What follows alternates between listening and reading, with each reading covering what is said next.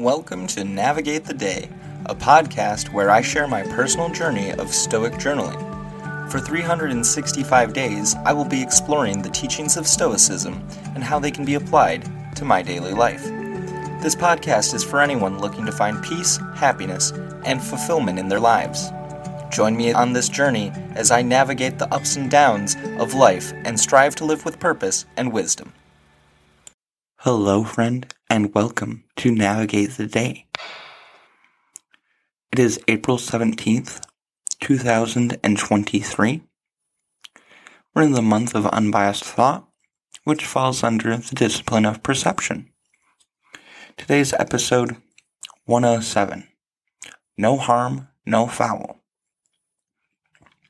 Bear with me as I had some teeth pulled today and so my voice is a little off. With that being said, I'll go ahead and jump into today's quote. Do away with the opinion, I am harmed, and the harm is cast away too. Do away with being harmed, and harm disappears. Marcus Aurelius. Meditations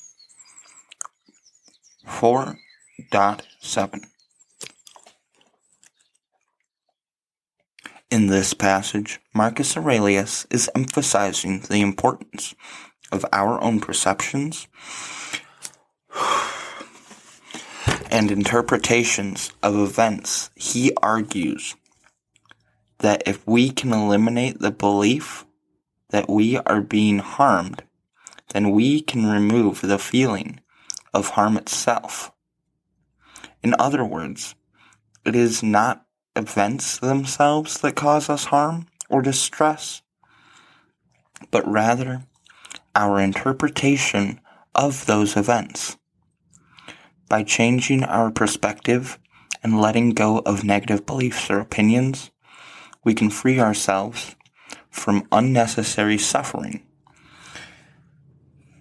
This idea is a central tenet of Stoic philosophy which emphasizes the important the power of the mind in shaping our experiences and emotions.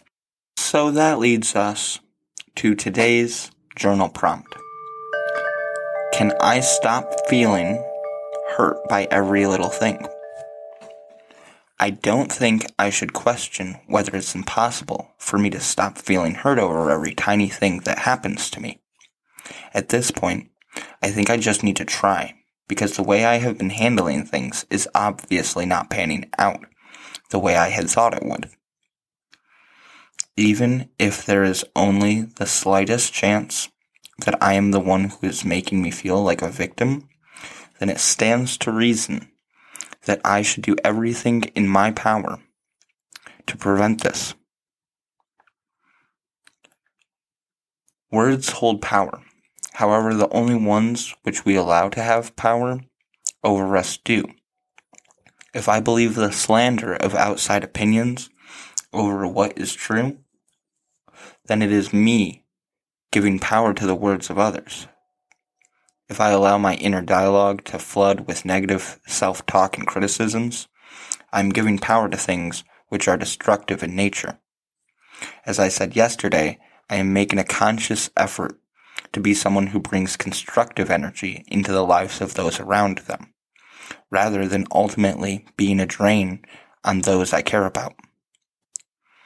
That said, I need to remember that I don't have control over others, and when I see something as insulting, whether it was meant to be or not, it's like trying to tell a fortune or read their mind. And I'm a skeptic, so it's ridiculous for me to act or think in such a way. One way in which I can get over these feelings of being harmed or hurt is reframing the situation.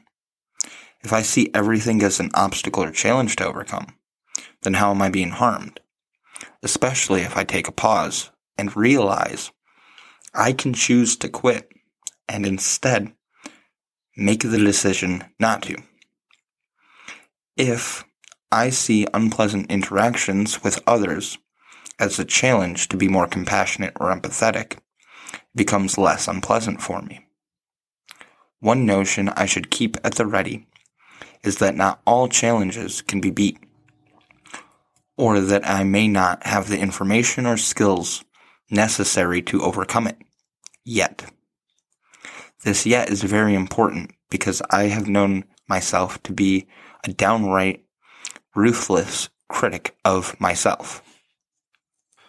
Recently, a video of Gary Vaynerchuk came up, and one of my social media on one of my social media feeds, and the topic was, of course, happiness, and how judgment keeps us from being able to achieve it. The reason this is coming up is because I know I judge others harshly, but as Gary pointed out, judging others often comes from a place of judging oneself. Obviously, this doesn't make it okay, but it means in order to stop judging others, I first am going to have to learn how to stop judging myself so much. Oddly enough, today is already helping me with this task of feeling less like a victim of circumstances or judgments. The process of getting dentures began today, and it is definitely humbling me. Vanity is somewhat of, a, of an Achilles heel for me, or at least it has been in the past. And until my dental health is handled, I am unable to go after the goals I desire in this season of my life. So this is an opportunity for me to practice patience in a longer sense than usual. Sure, I'm not waiting years for something.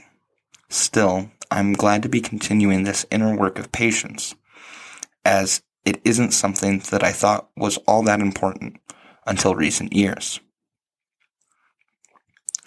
On that note, I'm going to wrap things up. I'm eager to learn more about myself and develop new and unused skills and I need to remember to be patient as progress takes time. I enjoy journaling as it helps me to reflect daily, and everyone should try it out for a little while at least. I feel good about getting these thoughts out, even when it's difficult or feels unhelpful. So thank you for taking the time to listen to me ramble. Stay safe, and until next time, I wish you the best, and know you can handle the worst. Peace and love, friend.